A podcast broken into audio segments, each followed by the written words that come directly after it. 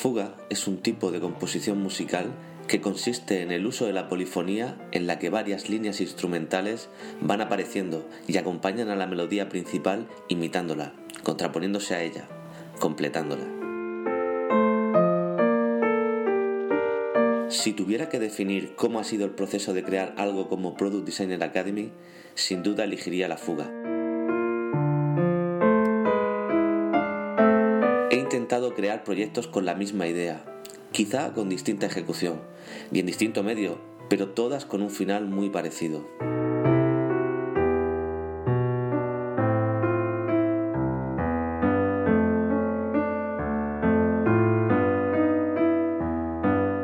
Primero fue Incoming Startup en 2014, un blog donde escribía sobre diseño, desarrollo y marketing, un proyecto que ha ido desvaneciéndose poco a poco. Más tarde, con el podcast de Product Designer en 2016, un podcast que me encanta hacer y donde hablo sobre creación de productos digitales, pero donde nunca he conseguido mantener la periodicidad de publicación que quería. Ese mismo año, en 2016, comencé una newsletter donde iba contando cómo creaba un producto digital en tiempo real. Al cabo de unos meses di por finalizado el proyecto en ese formato y comencé el podcast que estás escuchando ahora y que vuelve después de un año de inactividad.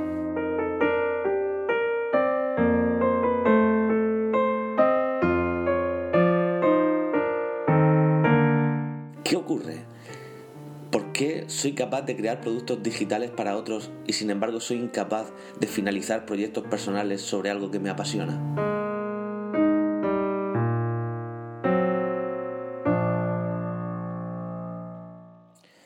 Este año que termina, este 2019, ha sido un año en el que he estado pensando mucho.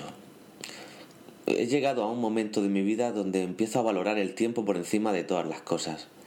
Eh, por eso he decidido hacer exclusivamente las cosas que realmente me hacen feliz, las que me aportan algo, y directamente eliminar o al menos intentar reducir esas cosas que tengo que hacer y que no me hacen ninguna gracia.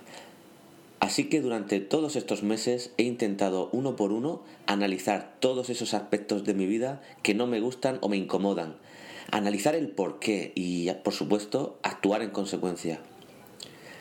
Y una de esas preguntas que he intentado resolver ha sido precisamente el por qué no consigo avanzar con Product Designer Academy.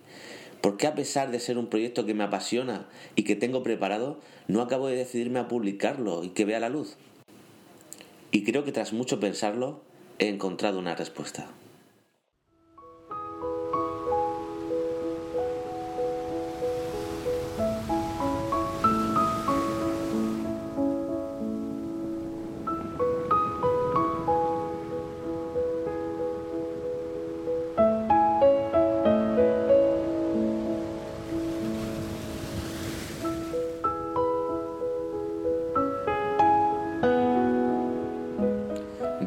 1993. En la playa nos juntábamos los amigos. No había mucho que hacer. Bicis, fútbol en la arena, horas nadando en el mar, hogueras en la noche, guitarras. Hablábamos de las cosas que para nosotros eran importantes con 15 o 16 años. A ver, la mayoría eran gilipolleces, claro, pero otras no tanto. Preguntas como ¿qué quiero hacer en el futuro? ¿A qué me voy a dedicar?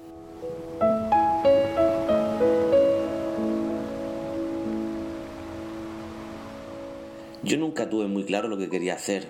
Biología, ciencias, historia, periodismo, enfermería. No me gustaba nada, no me veía haciendo nada de eso. Pero tenía claro una cosa, me encantaba crear. Incluso con esa edad me seducía mucho la idea de no irme de este mundo de vacío, de intentar dejar una marca, algo que perdure, que merezca la pena.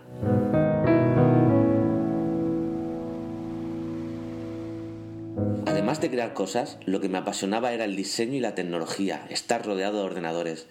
Así que bueno, poco a poco decidí elegir el camino de la arquitectura. Al final, el tiempo y las circunstancias han hecho que acabe haciendo siempre lo mismo, pero en contextos diferentes. En lugar de crear edificios, ahora hago productos digitales, pero en el fondo es lo mismo hago lo que me gusta, llevo 26 años haciendo lo que me gusta hacer y teniendo la suerte de poder hacerlo. Por eso amo tanto mi profesión.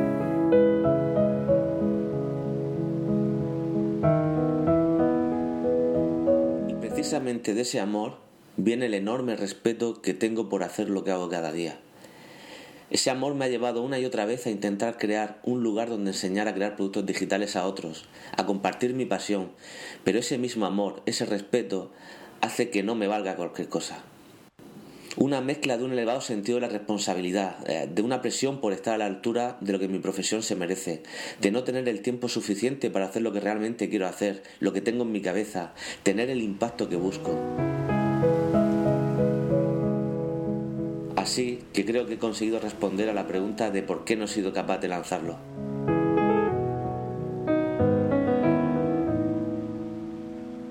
Por miedo.